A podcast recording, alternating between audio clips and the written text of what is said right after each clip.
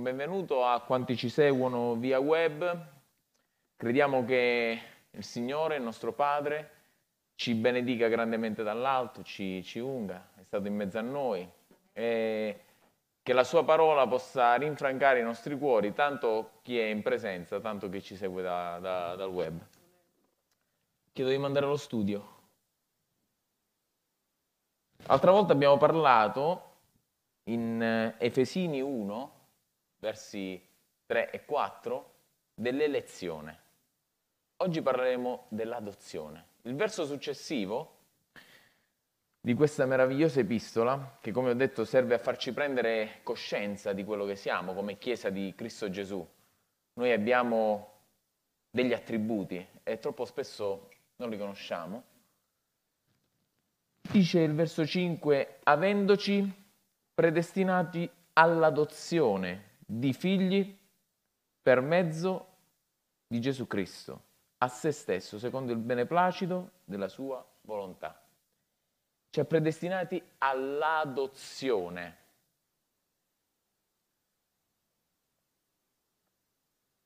Siamo adottati. È facile dire siamo figli di Dio perché crediamo in Gesù Cristo ma comprendere cos'è l'adozione è qualcosa che è un, è un valore in più, perché quando noi ci approcciamo a Dio, facciamo valere quel valore in più. L'adozione dà dei diritti che se non fossimo adottati non li avremmo. È una cosa legale, è una cosa che ehm, al tempo in cui è stata scritta questa epistola, i lettori gli Efesini, il mondo greco in generale, conosceva molto bene. Per noi oggi quando si parla di adozione è qualcosa di imbarazzo, ma beh, può portare imbarazzo, però a quel tempo l'adozione era un'istituzione legale che dava dei diritti completi, ma molto di più, molto di più, e lo vedremo. Ora vi voglio raccontare la storia di Ted e Down. Ted e Down sono una coppia, Ted e Down Spencer. Sono una coppia, sono marito e moglie e sono nani, soffrono di nanismo. E, e loro hanno avuto sempre un atteggiamento positivo rispetto alla loro disabilità, se così si può chiamare. E invece di, di, di considerare i loro limiti fisici, hanno pensato, tramite una decisione, di adottare un bambino che avrebbe cambiato completamente la loro vita. Hanno pensato di adottare un bambino con problemi fisici più grandi dei loro. Uno Ted è un uomo di 47 anni, serio. Down invece è una ragazza che ha 36, eh, 36 anni, è abbastanza estroversa. E loro hanno fatto eh, della loro condizione una forza. E coscienti di questo, hanno adottato non uno, ma quattro orfani disabili di origini asiatiche. Il loro modo di pensare si concentra su quello che noi possiamo tirare fuori dalle persone quando gli diciamo puoi farcela, puoi farcela. E a volte noi pensiamo, dice, no, non so se avrò mai a che fare con qualcuno che ha adottato, io ci ho, avuto a che fare, ce l'ho proprio in famiglia, da, dalla parte di mia madre. L'ho saputo molto dopo perché si tratta di, di mia cugina. E non c'è, non c'è nulla di, di, di strano. Vive con lo stesso amore, con lo stesso affetto, con lo stesso, con lo stesso cuore di una famiglia. Non, non, non, c'è niente di strano. E la cosa straordinaria è che noi dobbiamo comprendere questo principio perché noi tutti, così come siamo, siamo stati adottati. L'Apostolo Paolo in tre occasioni diverse parla dell'adozione. Una volta la nomina agli Efesini, come abbiamo letto, una volta la nomina all'Epistola ai Romani, una volta l'Epistola ai Galati, perché vuole fare capire al popolo di Dio, alla Chiesa, che per entrare nella casa di Dio, intesa come famiglia, nella casa di Dio, abbiamo bisogno dell'adozione. Ora, una delle più grandi sfide dei cristiani è comprendere questo principio. Berkeley, no, non Berkeley, Packer diceva questo. Se vuoi giudicare quando una persona comprende il cristianesimo, scopri quanto tiene al pensiero di essere un figlio di Dio e di avere Dio come padre. Se questo pensiero, eh, se questo non è il pensiero che ispira e controlla il suo culto, le sue preghiere e tutta la visione della sua vita, significa che non comprende affatto bene il cristianesimo. Se noi non comprendiamo che Dio è nostro Padre, nella misura in cui Lui vuole essere nostro Padre, noi non abbiamo capito la nostra fede. Noi non abbiamo capito la nostra scelta nel momento in cui abbiamo deciso di servire il Signore Gesù. Il fatto, l'altra volta abbiamo parlato di elezione e abbiamo parlato eh, dicendo che siamo scelti e che Dio ci ha benedetto scegliendo di essere benedetti, bene, l'adozione è la benedizione più grande che Dio ci potesse fare. Andatevi a leggere la parabola del figlio al prodigo. Essere figlio dà dei privilegi straordinari. E se noi consideriamo che chi ci ha adottati è il Re dell'universo, i nostri privilegi sono tanti nel cielo. Amen? Che cosa significa? Che significa adozione? Perché ho detto, eh, chi legge gli Efesini, i credenti di Efeso, sta, scusa Francesco, stari a posto? I credenti di Efeso sanno benissimo che cos'è questo principio dell'adozione, la ioiutesia. E l'Apostolo Paolo stava insegnando a questi cristiani, a questi cristiani che capivano bene il concetto, stava insegnando i diritti, ma poi vedremo anche i doveri, che ha un figlio nel momento in cui è chiamato figlio. Perché se noi pensiamo di essere delle creature di Dio, pensiamo bene. Ma qui non siamo solo creature di Dio. Se noi, se noi accettiamo Cristo Gesù nella nostra vita, noi siamo figli.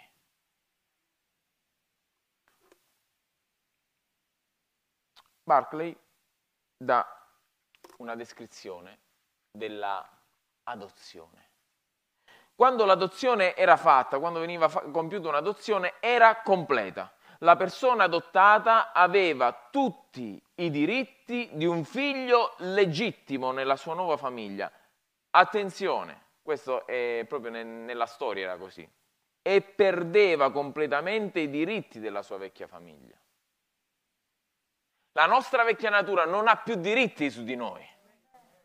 L'umanità che dimora nel peccato non ha diritti su di noi. Casomai glieli diamo noi, glieli concediamo noi, con i nostri errori, con i nostri sbagli, ma non hanno diritti su di noi. A livello spirituale sto parlando. Agli occhi della legge, continua Berkeley, agli occhi della legge era una persona nuova. Era così nuova che anche tutti i suoi debiti e gli obblighi legati alla sua precedente famiglia furono aboliti come se non fossero mai esistiti. Se uno aveva debiti, se uno aveva pendenze, se uno aveva delle problematiche legate alla sua vecchia famiglia, nel momento in cui veniva adottato, perdeva quei problemi, perdeva quei debiti, perdeva tutto ciò che di brutto c'era nel contesto sociale in cui era nato e cresciuto e acquisiva un nuovo status. Cari miei, se uno pensa di, di essere una brava persona e in qualche modo di meritare la salvezza perché io sono una brava persona, non ho mai fatto niente, non... siamo completamente fuori strada. La Bibbia dice che il cuore dell'uomo è insanabilmente maligno e io vi posso confermare questo per l'esperienza che io ho avuto. Beh, io non sono molto vecchio, una quarantina d'anni, ma esperienza ne ho avuto pure troppo. E, ne, e in parti brutte della terra. Vi posso assicurare che veramente il cuore dell'uomo è insanabilmente maligno. Il nostro secolo, o meglio il secolo scorso, io sono del 1980, quindi per me il nostro secolo è, è sempre gli anni del 1900, quindi io mi riferisco al 1900. È il secolo che ha visto più stragi al mondo. Forse perché le cose si sapevano di più, non lo sappiamo. Ma se voi vi fate una carrellata su quelle che sono state... Si parla dell'olocausto, eh? io sono di origine ebraica, quindi insomma la, la cosa mi tocca particolarmente, ma non è stato solo Hitler che ha fatto cose deprecabili. Facciamoci un giro nella storia del secolo scorso e vediamo che cosa hanno fatto le persone che hanno il cuore insanabilmente maligno. L'essere umano, per natura, è insanabilmente maligno. Nel momento in cui ha rigettato l'immagine di Dio che era su di lui. Per ristabilire questa immagine c'è bisogno di un'adozione. Noi dobbiamo essere adottati, dobbiamo essere chiamati figli. Il figlio è uno che ha il DNA e noi attraverso il sangue di Gesù abbiamo il DNA di Dio dentro di noi. È qualcosa che va oltre la legge, è qualcosa che arriva nello spirito, nella nostra vita e cambia qualsiasi cosa.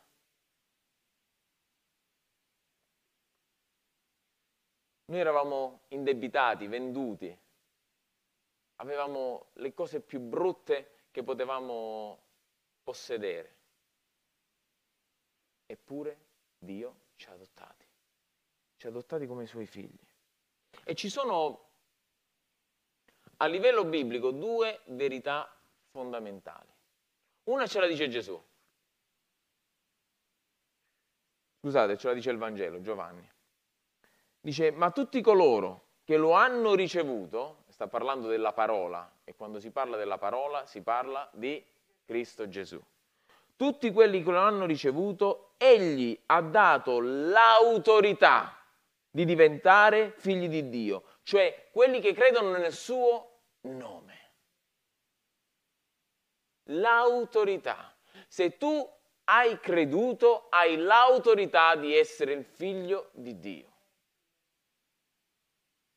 È un diritto. È un diritto inalienabile che nessuno ti può togliere, tranne tu. Come il figlio prodigo, tu vuoi dire io non voglio avere niente a che fare con te.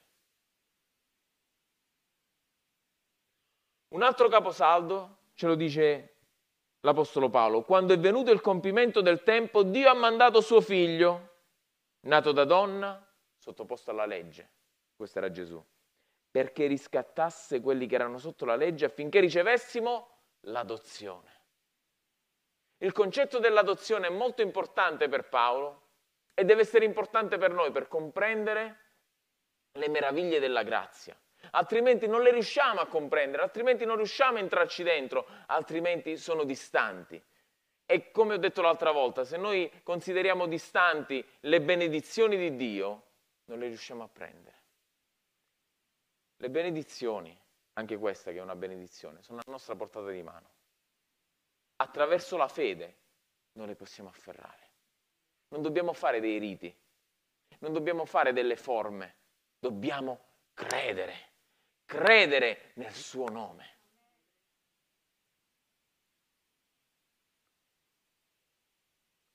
Che cos'è l'adozione? Che cosa significa l'adozione? L'adozione è liberazione dal passato, L'adozione è Dio che ci rivendica come suoi figli. L'adozione è qualcosa che Dio fa per noi ed è ancora più grande della redenzione. Perché noi possiamo essere redenti. Il Signore ci può perdonare. Quando noi consideriamo l'opera di Cristo, noi non la dobbiamo vedere soltanto come perdono dei peccati, cioè come l'espiazione ma Cristo deve essere per noi come una Pasqua. Cristo è la nostra Pasqua, il nostro passaggio da una condizione a un'altra. Perché se parliamo di perdono dei peccati, Dio avrebbe potuto pure mettere una postilla, una cosa scritta, siete tutti perdonati, ok, poi morivamo. Ma attraverso la morte e la resurrezione di Cristo noi siamo chiamati a resurrezione pure noi all'adozione.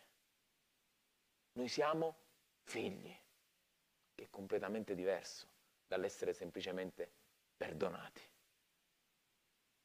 Ritornando, non era in programma il figlio al prodigo, ma questo mi, mi, mi richiama al figlio al prodigo. Quando è tornato, ha chiesto perdono, il padre non solo gli ha dato perdono, lui non voleva ritornare come un figlio, lui voleva ritornare come servo. Il Padre non solo gli ha dato il perdono, ma gli ha dato una veste. Gesù ci ha dato una veste. Gli ha messo dei sandali. I servi camminano scalzi. Gli ha dato un anello. L'autorità di diventare figlio. Avete un po' più coscienza adesso di chi siamo? Della nostra natura? della nostra figliolanza, de, di, di, di ciò a cui siamo chiamati ad appartenere? Ci sono privilegi?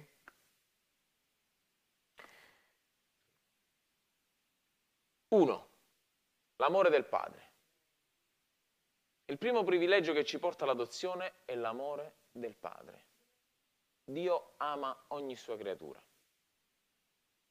perché Dio è amore. Ma quando noi ci accostiamo come figli, Dio ci ama come figli. E per chi è padre, per chi è genitore, può comprendere questa cosa qua. Nell'epistola ai Romani? Sì. Nell'epistola ai Romani Paolo dice, ma Dio manifesta il suo amore verso di noi in questo, che mentre eravamo ancora peccatori, Ritornando a prima, nessuno di noi è giusto. Non c'è nessun giusto, neppure uno. E non me lo sono inventato io. Mentre eravamo ancora peccatori, Cristo è morto per noi. Vogliamo comprendere l'amore del Padre? Guardiamo il Golgota.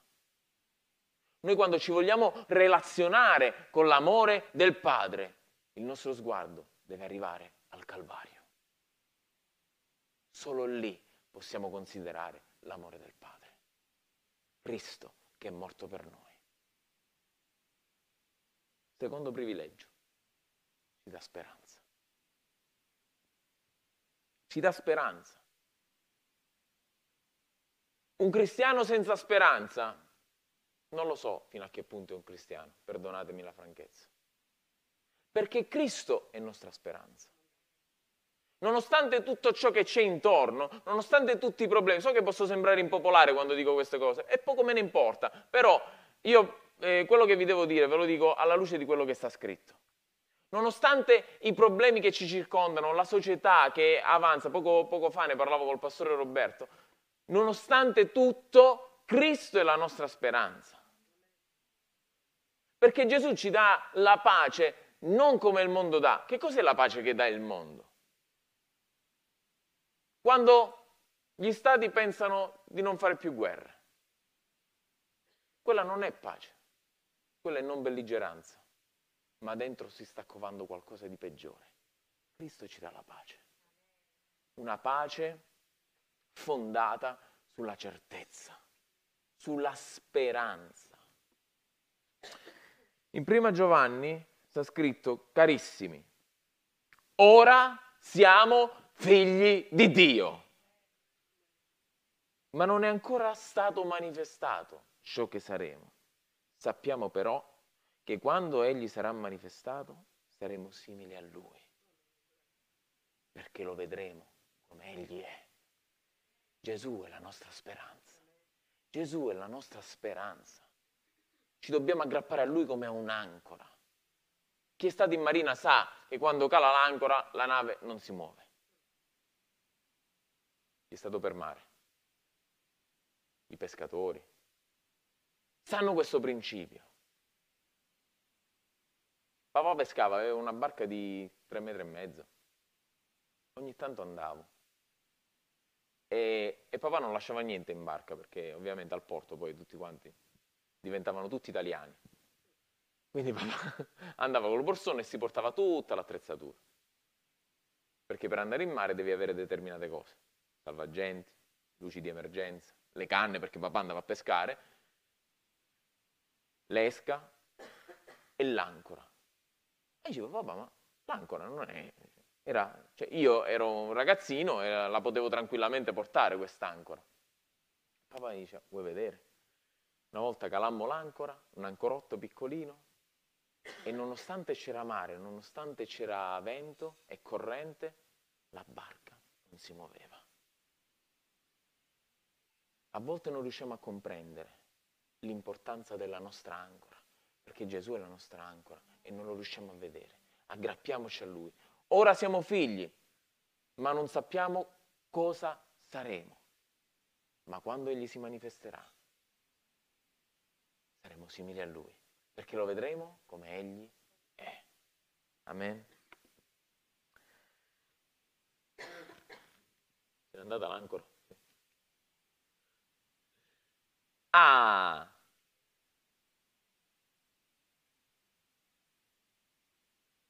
Brian quando mangiamo a casa, vuole mangiare a tavola. Vuole, scusa, vuole mangiare sul divano perché si vuole vedere i cartoni animati. E io mi arrabbio. Perché Brian deve mangiare a tavola con noi. Una cosa che nella mia famiglia mio padre non transigeva proprio. La responsabilità di essere figli ci porta a determinate a determinate considerazioni. Il sermone sul monte che fece Gesù, Matteo capitoli da 5 a 7, ci dà un insegnamento perché molto importante perché Gesù faceva quello che faceva perché sapeva chi era. Gesù sapeva che era il figlio di Dio. Gesù era cosciente della sua posizione, della sua natura. Gesù lo sapeva. E nel sermone sul monte lui ci dà un insegnamento su quello che deve essere la nostra consapevolezza. E se noi siamo figli, se noi siamo stati adottati, abbiamo delle responsabilità. Quali sono le responsabilità di questa adozione? Dobbiamo vivere come dei figli. Non dobbiamo vivere come reietti. Eh, lo scrittore agli ebrei usa un, un'immagine forte come bastardi. In ebrei 13, 12.8, scusate, ebrei 12.8. Parla di bastardi, cioè di eh, senza padre. Noi non siamo chiamati a essere così, noi abbiamo un padre, un padre celeste, un padre importante. E dobbiamo comportarci come figli di un Padre importante. Dobbiamo comportarci come figli di Dio. Voi avete udito che fu detto, ama il tuo, il tuo prossimo e odia il tuo nemico. Ma io vi dico, dice Gesù, amate i vostri nemici. Mm. Benedite coloro che vi maledicono. Mm. Fate del bene a coloro che vi odiano e pregate per coloro che vi maltrattano e vi perseguitano affinché siete figli del Padre vostro. Cioè, questo è un comportamento tipico dei figli di Dio. Ce l'abbiamo? Mm.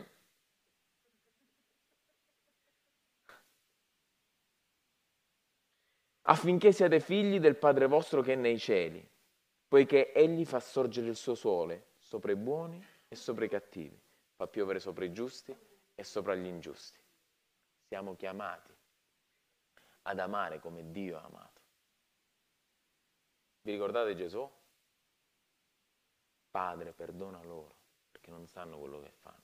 Stava sulla croce, stava sanguinando, veniva sputato, oltraggiato, eppure amava i suoi nemici. Lui era lì sopra anche per loro.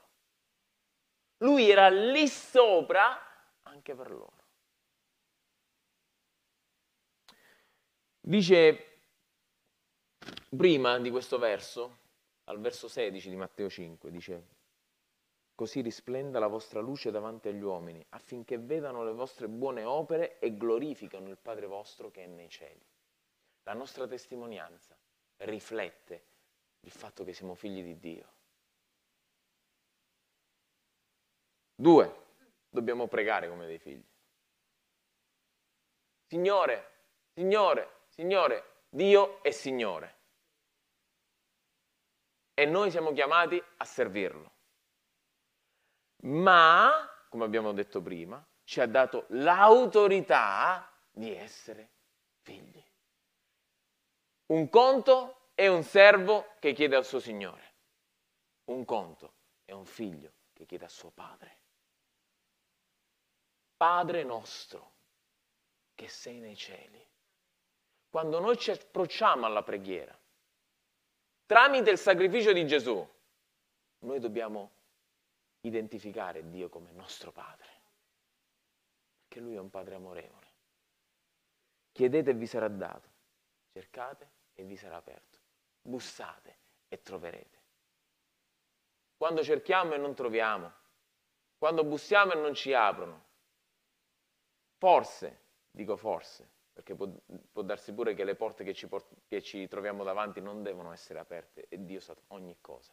Forse non ci stiamo rivolgendo al Signore e al nostro Padre con il giusto modo. Padre nostro che sei nei cieli. Dobbiamo pregare come dei figli. Tre. Dobbiamo confidare come figli di Dio. se noi, non so quanti hanno fatto questa, questa esperienza, però se noi confidiamo nei nostri genitori, sappiamo che loro non ci abbandonano mai. C'è Brian che si mette sul letto e dice, papà aspetta, stai lontano, fermati, io sto andando per... Aspetta, fermati, perché lui deve fare il salto e io lo devo prendere, perché sapete, è leggero mio figlio, lo devo prendere al volo, invece perché il mal di schiena? Lo devo prendere al volo e lui sa che io lo prendo. Ci possiamo pure distruggere tutto, ma io lo prendo. È la fiducia che Dio ci chiama ad avere nei suoi confronti. È la fede che dobbiamo avere. Il Padre vostro celeste, dice al capitolo 6 di Matteo, il Padre vostro celeste infatti sa che avete bisogno di tutte queste cose. Dio sa di cosa necessitiamo. Ma cercate prima il regno di Dio e la sua giustizia e tutte le altre cose vi saranno sopraggiunte. L'adozione ha dei privilegi, sì, ma anche delle responsabilità. E quando noi ci ricordiamo delle nostre famiglie, di come siamo cresciuti, che sicuramente i problemi ci possono stare ovunque, eh? attenzione, nessuno è perfetto, nessuno di noi è perfetto. Dobbiamo comprendere questo principio, che Dio ci dà e Dio vuole anche che noi ci comportiamo come dei figli. Vado alla conclusione. Diceva Paolo, io ritengo infatti che le sofferenze del tempo presente non sono da eguagliarsi alla gloria che sarà manifestata in noi. Infatti il desiderio intenso della creazione aspetta con bramosia la manifestazione dei figli di Dio. La creazione, il creato che noi stiamo accuratamente rovinando, il creato brama che noi ci manifestiamo come figli di Dio. Questo verso non significa semplicemente che la Chiesa deve andare ad evangelizzare. Non è questa la manifestazione dei figli di Dio, ma è la coscienza di essere figli di Dio. Quando noi siamo coscienti che il nostro Padre Celeste può qualsiasi cosa, noi stiamo manifestando il nostro essere figli di Dio. La nostra adozione. Noi ci stiamo manifestando come figli di Dio e la creazione sta bramando questo, lo sta desiderando e quando sarà manifestato completamente, alla fine dei tempi, la creazione sarà rigenerata. Così dice la scrittura. Noi non sappiamo quando il Signore deve tornare ma sicuramente noi possiamo accelerare questo, eh, questo momento. Dio nella sua prescenza ha stabilito un giorno, ha stabilito un momento, un numero si deve completare nella sua prescenza, perché comunque l'Evangelo deve essere predicato a tutte le creature, ma noi possiamo anticipare. Dice l'Apostolo Giacomo, noi col nostro comportamento possiamo anticipare la venuta di Gesù. Allora quanti desiderano che il Signore torni? Quanti desiderano Maranatà, Signore vieni? E se lo desideriamo, Maranatà, Signore vieni, comportiamoci come figli, manifestiamoci come figli. il Signore è fedele, Lui sarà il Padre che verrà incontro ai Suoi figli. Amen. Vi invito ad alzarvi in piedi. Saluto quanti ci seguono via web e che Dio vi possa benedire nella coscienza e nella, nella coscienza che siamo adottati come figli di Dio. Dio vi benedica.